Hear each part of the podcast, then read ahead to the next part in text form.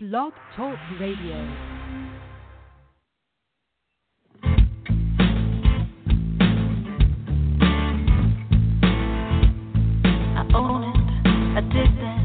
Not proud,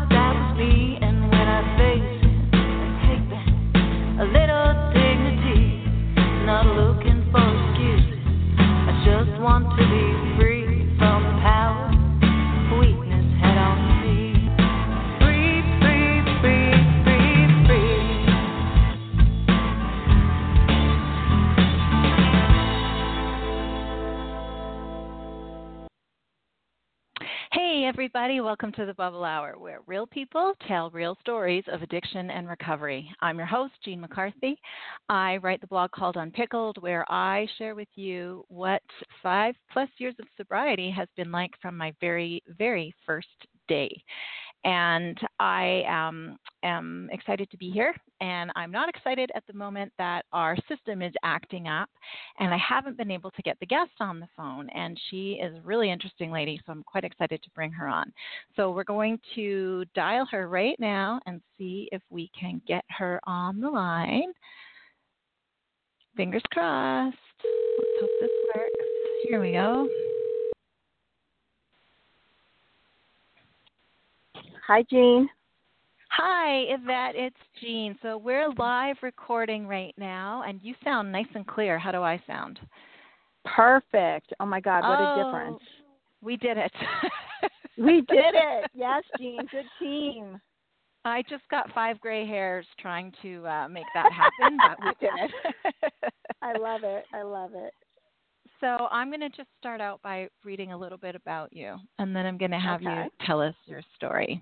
It always Great. feels weird when someone else is talking about you while you're right there, but we'll just pretend that that this is all happening normally as it normally would on the show. So the Okay. episode that we're about to hear reminds us that no one sets out to be an uh, addict or an alcoholic. But this is an incredible story of recovery. Yvette's spiral into bulimia, drug, and alcohol addiction began with a wish to lose 10 pounds. That's a common enough thing. We've all been there. But for Yvette, this began a period in her life that would lead to eight stops in rehab and even trying to get by living in her car and working as a dancer. Well, today she's a successful business owner, a trainer, a health coach who lives to empower other women and enjoys a full and happy life as a mom and a wife. Yvette, welcome to the Bubble Hour. Thank you, Jean. I'm actually I'm actually a little overwhelmed. It's something to hear somebody just like cross your whole life like that. Wow. Wow. Yeah, you uh did, did you realize you're you are a hero and a miracle? it's funny because as we're uh, taping this, I'm in my car, so I could have something when you say you lived in your car because I really did, and it's like now I'm I'm doing a podcast in my car. It's a little weird. but yeah, I, I Oh, was really trying not to cry, Jean, because I was like, "Be strong, Yvette." But this is what happens. Even when I raise my hands in meetings, I I cry. I always cry. It's terrible. No, no, I you know, I think it's wonderful because I think we need to. I think we, you know, these stories are powerful and what you've been through is worth a few tears and I think, you know, when we're pretty empathetic people, we also know that if we're hurting then there's if we've been through that, other people are going through it too. And so I, I suspect that your tears are not just for yourself, but, you know, for all the women that you've connected with and that you know are out there needing this too. Oh God. Yes. Because there are many women out there struggling to just get through the day minute by minute and thinking there's no possible way I can get out from under this. But there really is and there is hope and your stories that I hear on your podcast really do give me so much hope. Oh, that's good. Uh, me too. I mean, I I just feel privileged to um, be a part of this, and I wish I wish I could gather them all. You know, I just feel like the the the stories we hear on the bubble are so powerful, and I know they're just the tip of the iceberg. I wish I could stop every person on the street and just say, like, sit with me for an hour and tell me your story. But today Right. is your day. Today is your Thank day, you. and um, and I I'm looking forward to, to hearing you share. And um, if you if you feel comfortable, do you feel ready for that? Is that Yeah, sure. Okay. All right. Well, I'll turn it over to you. Okay. Um, so I I had everything written out what I was going to say, and then I just asked my higher power this morning to give me the strength to just you know say it from my heart, and uh, so that's what I'm going to do. No notes, and just tell you my experience, strength, and hope, and hope that maybe this touch upon somebody who's got something similar going on in their life and maybe can get out of that rabbit hole that I was in for so long. So my um my journey started uh you know just to just to preface it, I'm half black and Spanish. And so that was a a big thing for me. My father um is a doctor and we moved around a lot. And so I grew up in Can I was born in Canada, we lived in Spain, but coming from Europe to live in this country at 7th grade to me, that was probably the life changing event of my life. I was called Spick. I was called Oreo.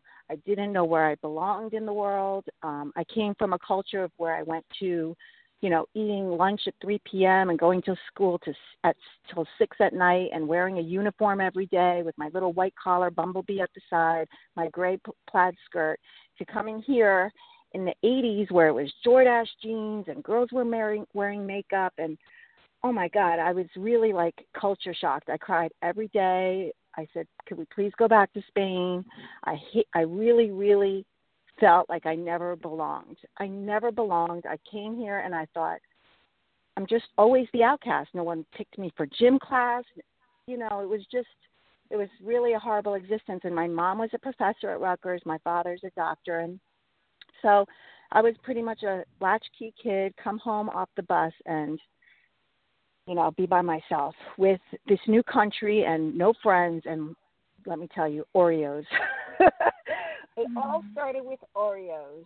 So, um so one day we, I was sitting at dinner and my dad said to me, "Boy, like because of the culture shock and food, the food in America is so different than in Europe, I started to gain weight." And my dad said, "What's this?" and he pinched the side of my waist.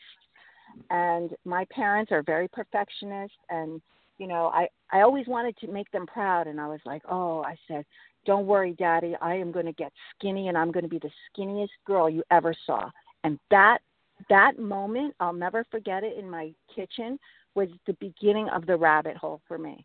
So it started with me wanting to lose ten pounds, and it's funny how God puts people in your life that because when I lost that 10 pounds, God placed all these people in my life, all the beautiful people, all the cheerleaders, and then I was I became popular just from the way my body changed.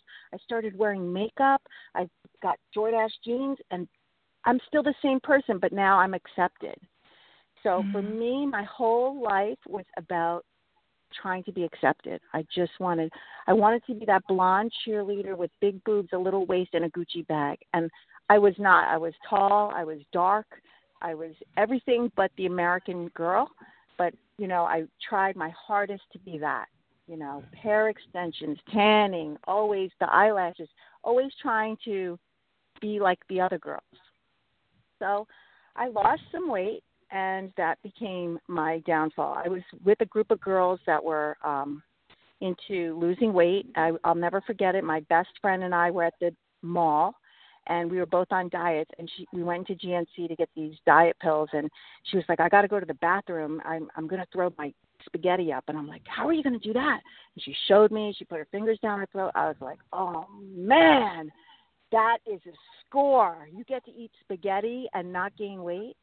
And that was the day I said that that day changed my life because now I learned the secret of how to stay thin and eat. And I would just be once in a while but before you know it, now I'm cooking large amounts of food and I'm binging and purging eight to 10 times a day, exercising five to six miles a day. And that was my prison in the shackles of food. So I later went to college. My parents moved to Switzerland. Um, just to give you an idea, of, I, I was felt very always like I never belonged. My parents never even went to see this college. I went to UMass. My parents went to Switzerland, and I just drove there by myself. My parents left me in this country I had nowhere to go for Thanksgiving, nowhere to go for Christmas. I mean, I could go to Switzerland, but so that's that's how I was. I was always trying to be with men to have a place to stay, like a boyfriends and drinking. Really, I was introduced to drinking in college, and it was like, wow! I got freedom from food for that little period of time. You know, I would I would throw up, and it like this is what would happen, Jean. I would say I would go to school, I would get home, I would eat, eat, eat, and then I would throw up, and then I would go out at night like this brand new person with a flat stomach, my hair, my makeup.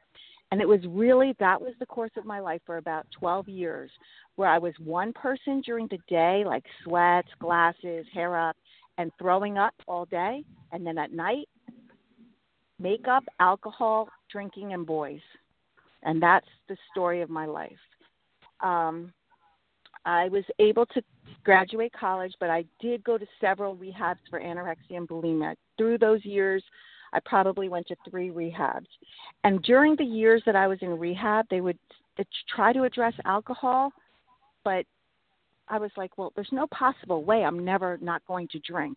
That is just like, who does that? Nobody does that. I just need to not throw up anymore so my life continued. I graduated college. I worked as a salesperson. I was very successful in sales and advertising sales. And I won trips to Hawaii. I won trips to all over the place. But with that sales came drinking and entertaining clients. And my drinking, like, took off big time. Um, I was fired from that big job, that big sales position I had, and this, um, for any of you ladies out there where you go, like, where was the fork in the road? Boy, for me, that fork in the road was um, I was at the gym one day because during this time I was always involved in fitness, teaching fitness classes in college. I had this appearance I had to keep up. So it was all about keeping up with the Joneses. I had to be the fittest, I had to be the biggest party girl, and I had to be the most successful salesperson.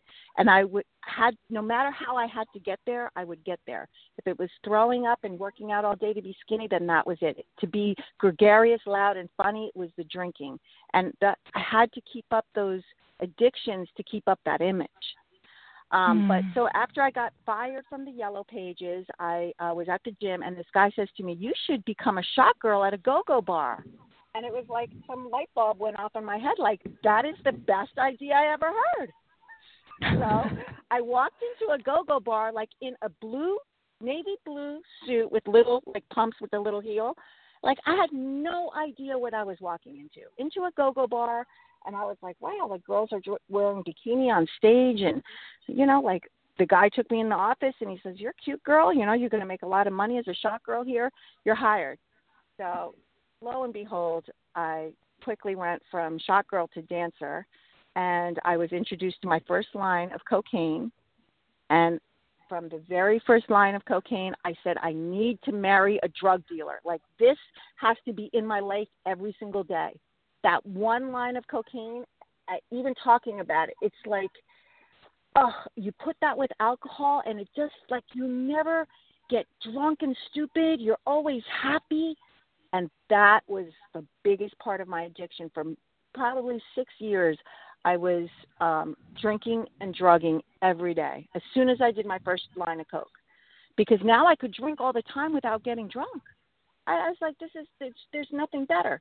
So now, just working as a dancer, looking for a job, which quote unquote like looking for a job never happened because now I was making six seven hundred dollars cash every day, every night.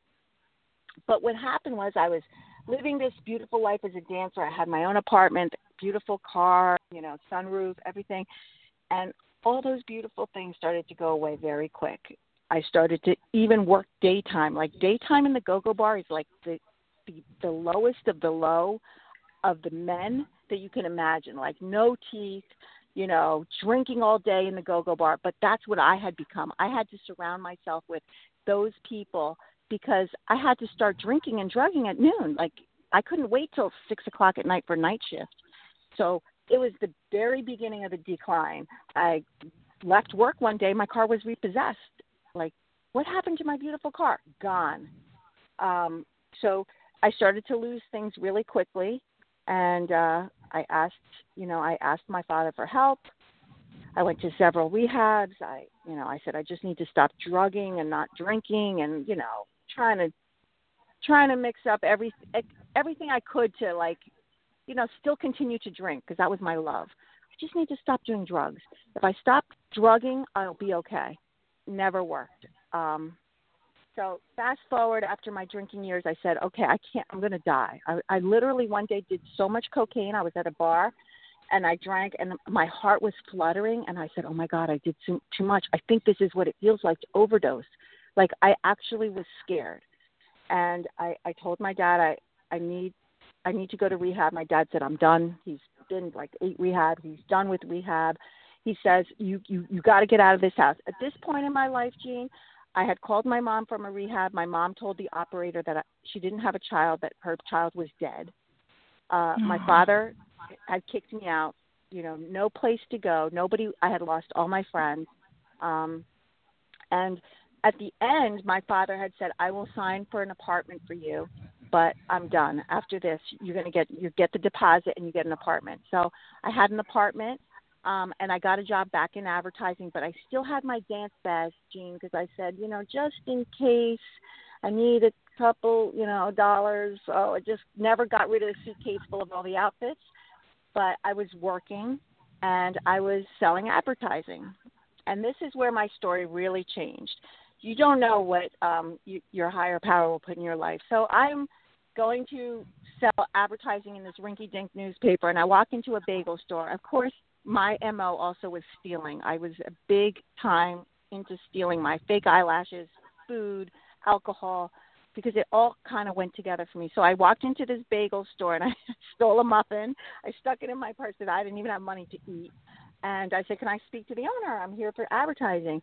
So long story short that man that was the owner of that business said would you go out to dinner for me? And I was like, sure, I'll go out to dinner with him. He was not anything that I was impressed with, but I figured he owns a store. Maybe, you know, he, I can get him into the go-go bar as my customer because this guy's like, this guy's like stupid, you know, like this guy's, this guy on our first date sent me five dozen roses to the office. I was like, no one has ever done that. Long story short, we start drinking together, and I tell him probably into two or three weeks of drinking, I said, Dave, I need to stop drinking 100%.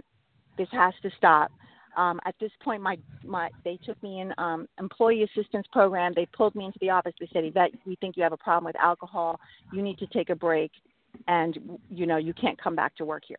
So I told my husband, and he's like, "Then you need to go to outpatient." I told my my friend Dave, "I'm going to stop drinking. I'm going to go to outpatient. You know, my newspaper's going to pay for it." That was the day that I went to outpatient rehab and I quit drinking. That man that was the bagel store, after 90 days of sobriety and I was going to a recovery program, he asked me to marry him on a bagel. So I got my 90 day piece and in a in a in a shellac bagel it said, "Will you marry me?" And I was like, "What? Like you're going to take on me?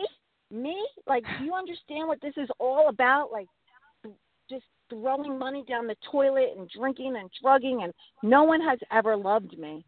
And that he he really saved my life but he also i also helped save his life because he had issues with alcohol. And we now we've been married 15 years. We have a beautiful daughter together. We adopted a son 2 years ago. He doesn't drink. I don't drink. And this is this is my story. He wow. saved my life he really did. Ah. Wow. Well, I have lots of questions for you. Um, okay. And because I think there's, I think I can suss out lots of details in your story, but I, well, a couple of things come to mind. Um, first of all, just as I am hearing your story, you know, I'm a, I'm a mom and a grandma, and I just want to hug the little version of you. I just, as you talk about being a young girl, I just I just want to mother you and um and I bet you're a great mom to your kids now knowing what a kid needs that and what happens when they don't get it, right? I'm yeah. I'm curious what's your relationship like now with your parents? Well, my parents live in Spain and uh you know, it's not it's toxic for me. I yeah, I hope this podcast is not something they ever listen to, but I love my parents. I I always just try and say they did the best with what they they had. You know, my mom didn't have a mom growing up; she died very young. But I, I honestly, Jean, I never felt loved. I never felt loved. I always felt abandoned. Even now, like they're in Spain, like they never get to see their grandkids. Like wow, I just see my friends, all their grandparents taking care of their kids and doing outings, and you know, I just feel I feel sad almost for my kids that they don't have that. But ah, I'm sorry. Yeah, it is. It kind of leaves a hole in your heart. And have you found that I've really noticed that some of the relationships I've formed in sobriety and and just some of the other relationships in my life is I start to realize like the wounds that some of those core relationships, you know, with their family of origins, like sometimes the things that they lack, like we learn to fill that with the other people that are brought into our life. And are you learning to do that now? I know you're not expecting me to ask you these questions, so I'm just throwing these at you. But yeah, no, I absolutely uh, have found that, um, you know, my support network is huge. It really mm. is huge. Like I, you said it perfect. That hole in my heart, I filled it with pancakes. This is going to be the name of my book: booze, blow, and pancakes. it really was. It was booze, it was the blow, and it was pancakes because that's I used to binge on pancakes. Ever that was my big binge food. But mm-hmm. um I filled that hole like all the time. Like I never knew how to feel, and even to this day, it's really a struggle for me to um you know to ask for help. But I do. I reach out. I reach out. I have a really really tremendous network of women, and um and if anyone is struggling out there, it is definitely you cannot being an island is so comfortable, but if you want to change, you have to get uncomfortable and you have to reach out for help. Like I, even when I struggle, I struggle with food, and I I reach out to people and say, you know, today's today I'm really struggling. I'm really wanting to binge, and I have to put it out there because usually if I and this is the thing is saying it before you do it because I've I've done that. Like when I had a sponsor at AA, for many many times she'd be like, "Don't call me drunk." But and I thought, like, what do you mean? Like, I'm your friend, I'm your buddy. Like, no, you call me before you drink. That's mm-hmm. not respectful, and you don't call me after. And that's I've I've I feel like I've learned how to live. And for right. me, my twelve my twelve step program is AA, but it can be anything for anybody. But for me, I had to learn how to live. When I stopped drinking, I was literally like an eight year old girl. Like I really didn't even know how to get up, brush teeth, get in your car, go to work, come back, work out, be silent, and sleep. Like those basic things, I didn't know how to do. You had to like go back and and raise yourself. You know, it's like when you exactly when you came here, the pause button kind of got hit on your development, and you had to go back and relearn all that. You know what else I hear is the like you know when you talk about the first time you did cocaine and just like you you kind of like lit up like oh, oh. this ah. is the answer like oh this is going to work and i know yeah. i really felt like that with alcohol like oh, okay this is how i do it all you know this is this is what works oh. for me and and the i i had some eating disorders too as a young woman and i remember the first time that i binged and purged and i was like okay yeah this yes. is the answer. so I got to say, like, all of those things, like, they feel like they work and they work for a really short amount of time and then they just go sideways so fast. But that oh, same kind of like, you know, that ping, I had that ping except for real the first time I talked to another person who was sober. That like it was like I lit up in a way that like, okay, this is the real deal. This is what I'm really looking for.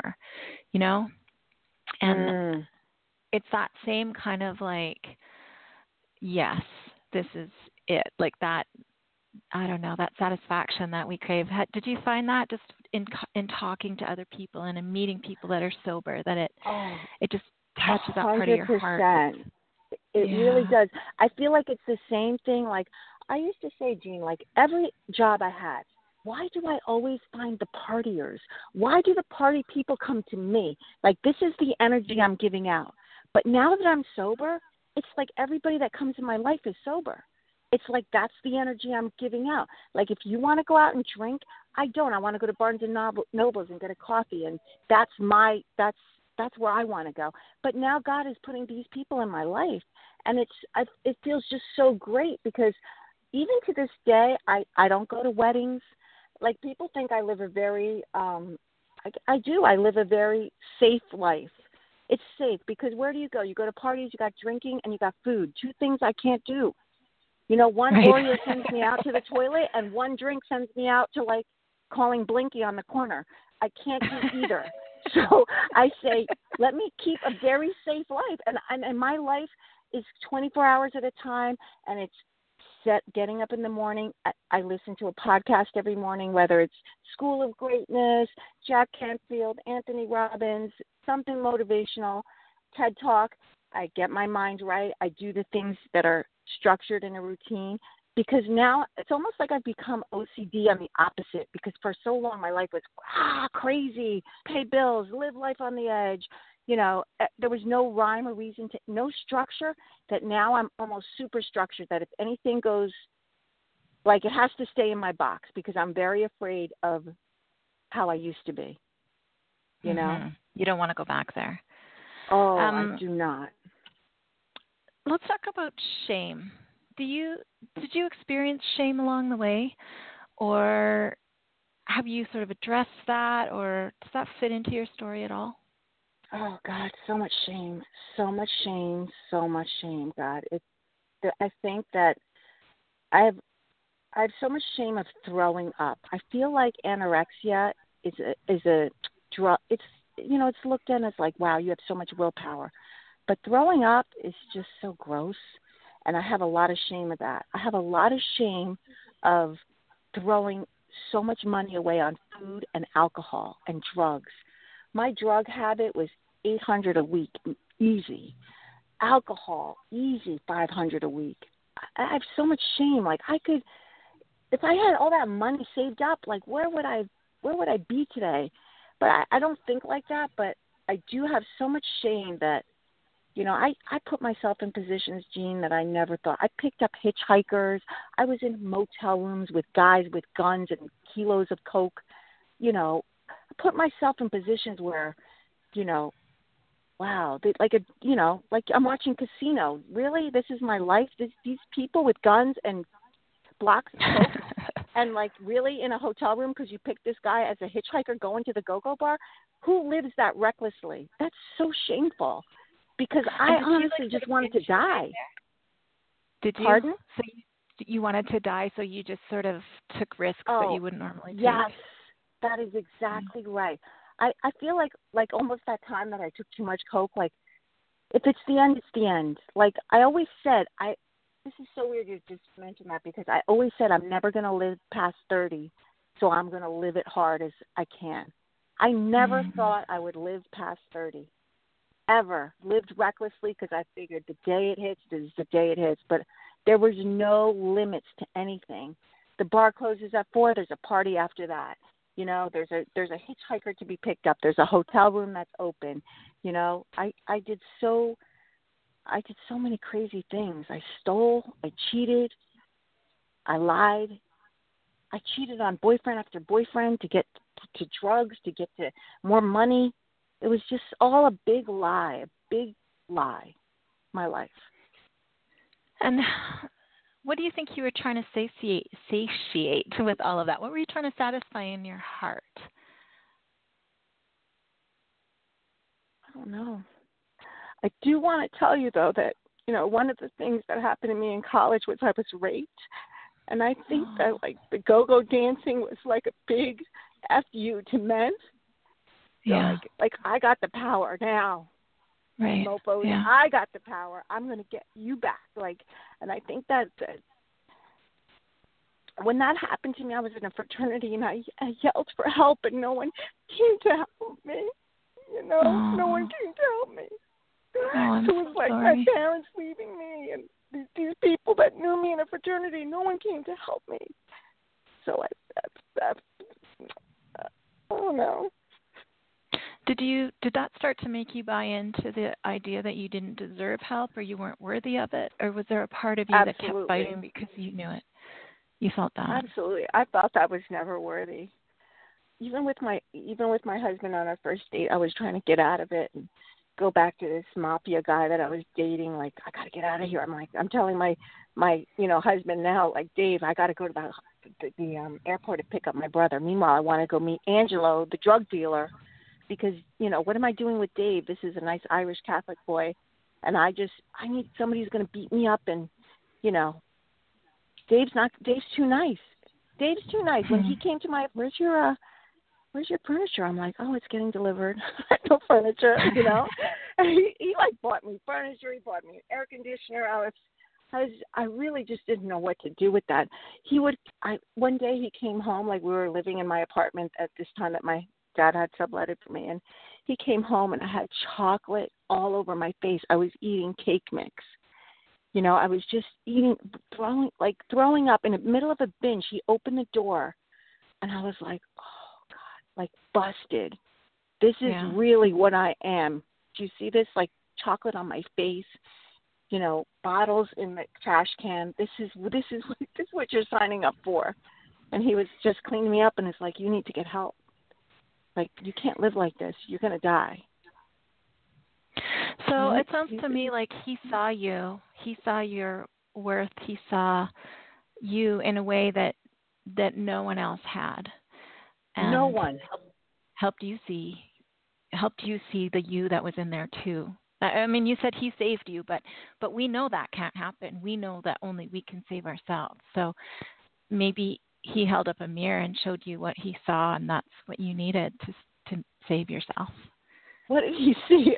he saw a drug addict, bulimic, alcoholic. You know, I that's why I was like, why why does he love me? But you know, Jean, he believed in me and yeah. all you need is one one person. One yeah. person. Like you can go to an AA meeting, find a little old lady, and she believes in you, and your life can turn around. Like Dave believed in me. No one. I didn't believe in myself. No one believed in me. My, my parents did. Nobody did. But Dave was like, no. And the, you you had asked. I, I don't know. One of the questions was, um, oh, how many years of sobriety altogether. So I had 12. I would have had 15 years, and now I had. So I was pregnant, right? I had three years of sobriety. I was going to meetings. I had three years. Like that's a long time. And I was seven months pregnant, and I went to a graduation party. And this is why I live in a bubble, like the bubble hour, because I saw Zinfandel and Kool Aid, and out of nowhere, I said, no one's going to know. And mm. I started drinking like I never stopped. And I'm seven months pregnant, Jean. Like, wow, who does that? You have three years sober and you're seven months pregnant. And I was drinking. I was getting the Zinfandel in the bathroom and putting it in the red cups, and like like time had not changed anything. And I said, if that is cunning, baffling, and powerful, that that little like just just that moment, I'd never planned it. Right. It's impulse. And I said, if I could drink Just really seven can't let your guard down. You cannot. Right? That's yeah. insane. Seven months pregnant, and you never drank in three years, and you drink. And I drank recklessly that night, and I had to tell my husband the next day, and like, wow, that's why I do not go to weddings. I don't go to bars. I don't go to picnics where there's alcohol. Alcohol does not come in my house. People don't drink it around me because I know that is so crazy. That's how that's how crazy alcohol is. Mhm. Mhm. It's a strong it's a it's a strong connection, you know, that it doesn't it doesn't just go away, you know? It just but once the once the switch is flipped, once the brain change happens, um it it really it's it's shocking to hear how it can yeah. take us back there. So tell me, Yvette, what what does what are the essential elements for recovery in your life? I mean, you you're fiercely protective of your recovery, not just for yourself but for your family. But but tell me how you do it. What what does a typical day in your life look like? Uh, a typical day. So I um I get up. I get up before anybody gets up, usually around four o'clock in the morning, but we also have a bagel business. So my husband's up at 3:30. He's out of the house, so it's just me by myself. My kids are sleeping. I eat my breakfast and I listen to some kind of inspirational podcast or YouTube or read. Um, then I work out, and then I take my kids to school or whatever, and then I go to my business where I'm a personal trainer. I have a personal training studio just for women. I really have found God has put me exactly where I need to be because one of my addictions was also men, you know, like I, I explained to you about the the rape and the go go. So I I created my like you said, my sobriety is very safe. I work with women. I can't get distracted. I try and help women because Most of the women that come to me are not going to ever walk into a Gold's gym. They're not going to walk into a gym and feel intimidated. They they don't feel valuable to go into the weight room and lift weights. They they would feel less than. So I I want to help women power and find their say and this is my bench and these are my dumbbells and I'm strong and I can do this. So I created that and I go to the gym.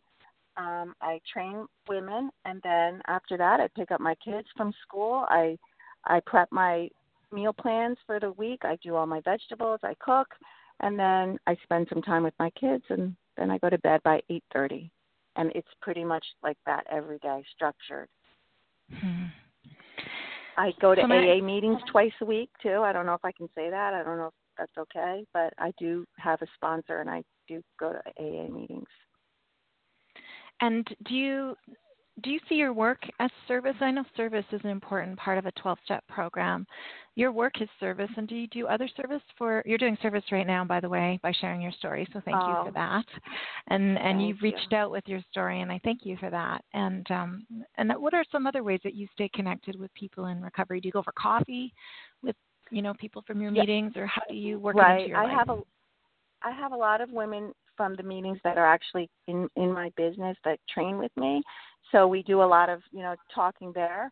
Um when I go to meetings, I meet up usually with a friend that's in recovery. Most of the women that are in recovery that I'm very close with, are, we also have that fitness connection.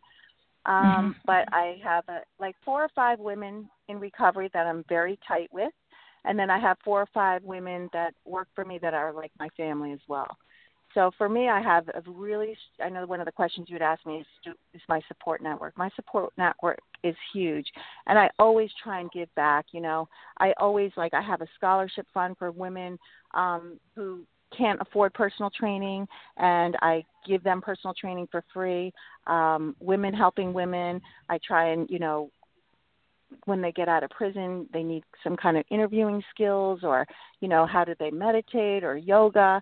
I try and give as much as i can um and i i know that the people that are in my life that are asking for help it always comes out that there's an addiction to xanax uh you know it's it's funny that that god puts these people in my life because i'm like wow you smell like alcohol were you drinking last night and then the more I'm working mm-hmm. with them, they're like, I don't know if I have a drinking problem. How did you find out you were ever an alcoholic? It's so funny. And then, you know, well, just try to not drink for 90 days. And, you know, that might answer your question. And, you know, just what somebody else did for me, I try to do for them.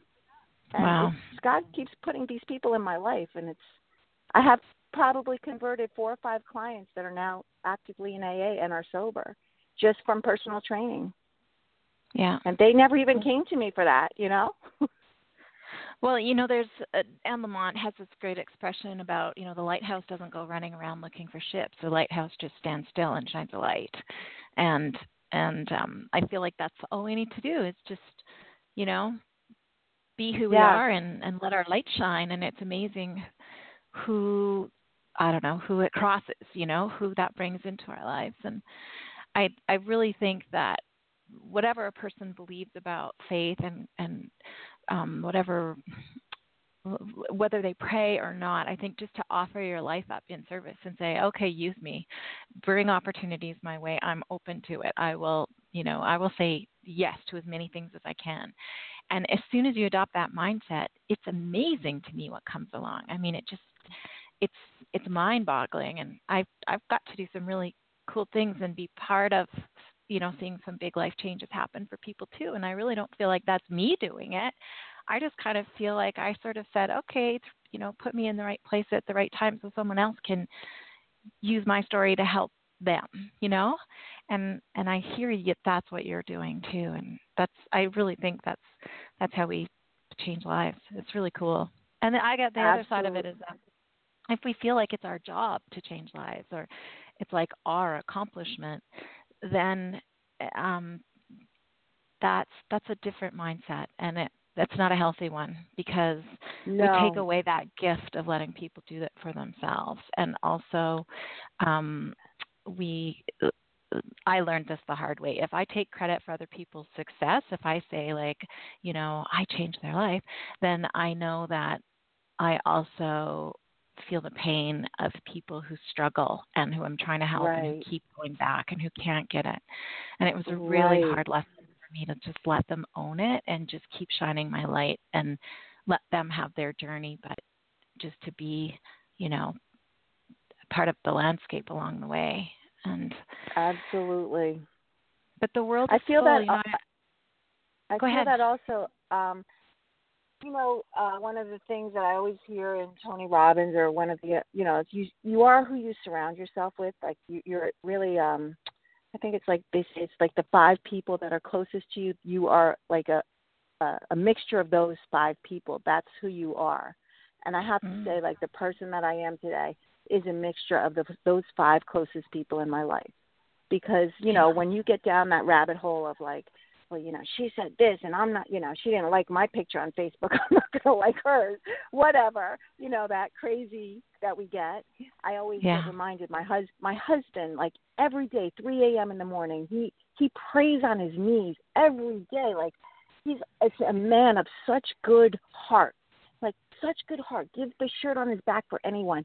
He always by his example, I always, you know, I grasp that. I grasp that and he always shows me to be a woman of integrity and um even when i want to take things back you get money you get a little bit of this a little bit of that boy you know you need to have those people to remind you you know where you came from because it can mm-hmm. it can switch on you real quick Yeah. Yeah, we can sit Mm. back in our old ways. Let's talk about your husband for a minute. Do you still have that bagel? The engagement bagel? i don't i don't have that bagel i really should have had that bagel but oh my god he he is something i don't even know Yeah. I don't know how God put this guy in my life. It, she, it's just, you know, just this is just so wild. It's so wild. You're so raising wild a that I daughter. stole a bagel. I stole a muffin from his store. Did you make amends? me- I did. I said, dude, I can't believe I stole from our own store. Like, there's probably a lot of people doing that. You should put a camera. oh God. or a or a, if you're hungry, please take a muffin basket. Yes, Um, but you know, my husband. The one thing that I have to say, my husband's a little older than I am, and um, this is one thing. My parents told me when I was young, "We found you underneath a bridge." Like this is messed up, right? Like, okay, I'm I'm messed up as it is, but this was one of the things in my earliest childhood memories I can remember. My parents telling me I found you under a bridge. So my whole life I was like, I'm going to find a baby under a bridge, and I'm going to give them a great life. And so that's where the adoption came in. Like I wanted to adopt since I was like nine years old. I always said I was going to adopt. Every boyfriend I had like, "You're nuts! Like you- you're going to have your own baby." I was like, "No, I'll have my own baby, but I'm going to adopt." And my husband is in his 50s, and he's like, "We're done with this process. We've been trying to adopt for six years." So it was a month before he was. We were going to be really done. Like this was. We've been, you know, right through the coals for money, bank, you know, you know, agencies shutting down, taking our money, moms that changed their mind. It's it's a really dirty business adoption. And it was like I'm telling you, it was two weeks before he was done. I think he was going to be 53 years old. I'm too old for this. It's over that. And we got a call that both parents had signed off on the baby. It didn't fall through. And do you want to come to Texas to meet this little boy, Stephen, who's six weeks old? And my husband, who was like, I am done with home study. I'm done with money. I'm done with advertising. I was like, Dave, we just got, and we went. We met our baby in an in a in a restaurant. Like the the foster parents were holding the baby. I said, and you know, my husband was like, she's so crazy. She's got this adoption thing in her head. And he was he's right there. We signed for that baby, and it's the biggest light of our life. Aw, Yeah. that's so lovely. And how old is your daughter? my daughter's 12 years old and um she's really like uh, she's so she's so smart she's so advanced she gives me advice for everything she um she's amazing.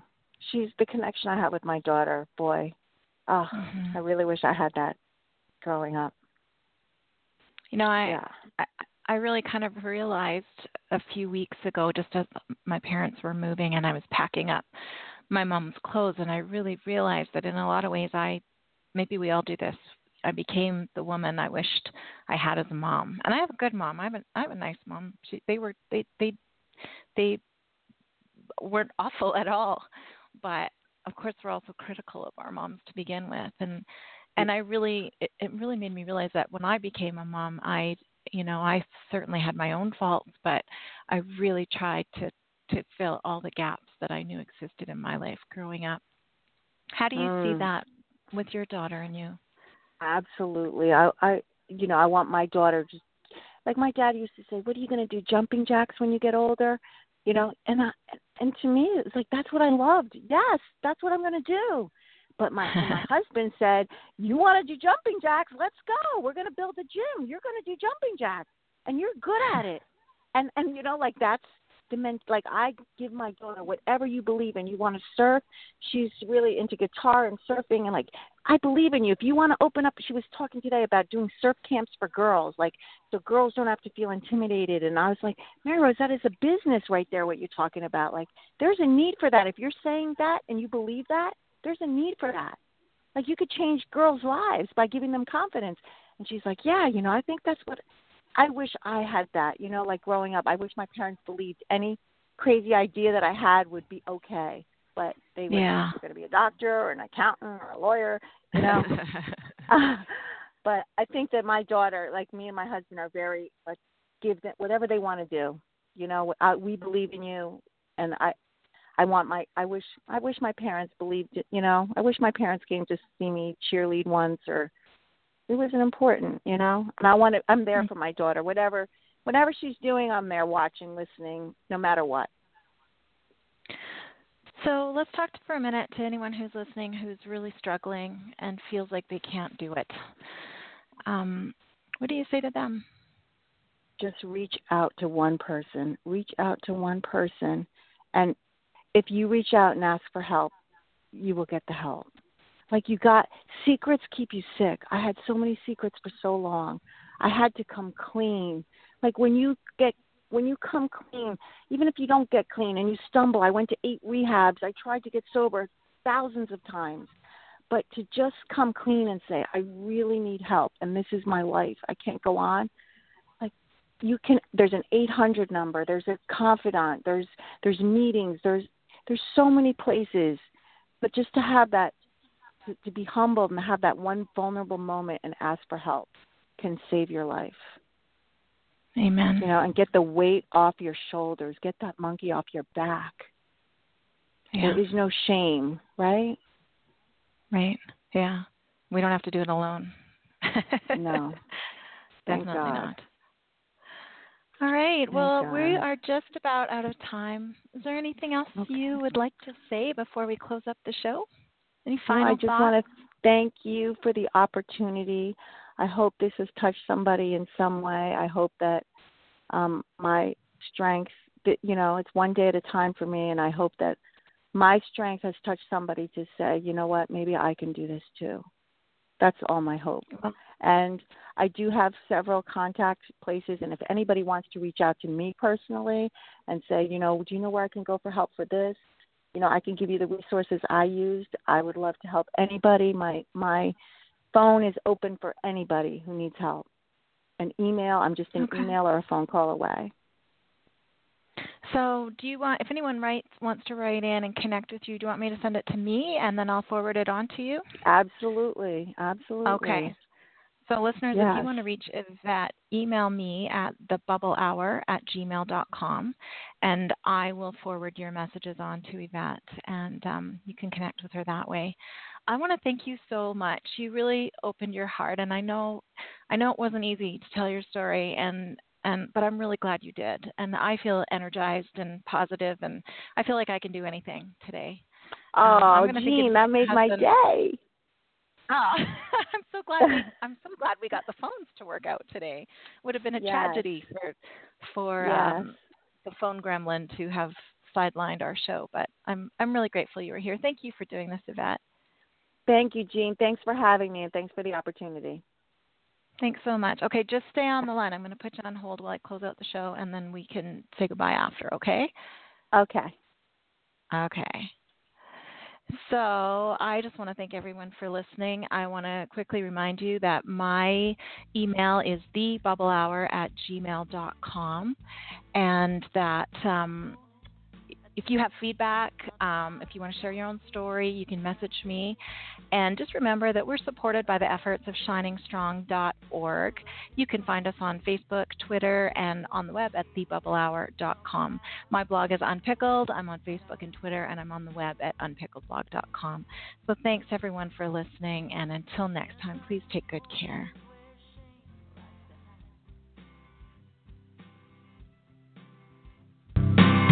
Oh,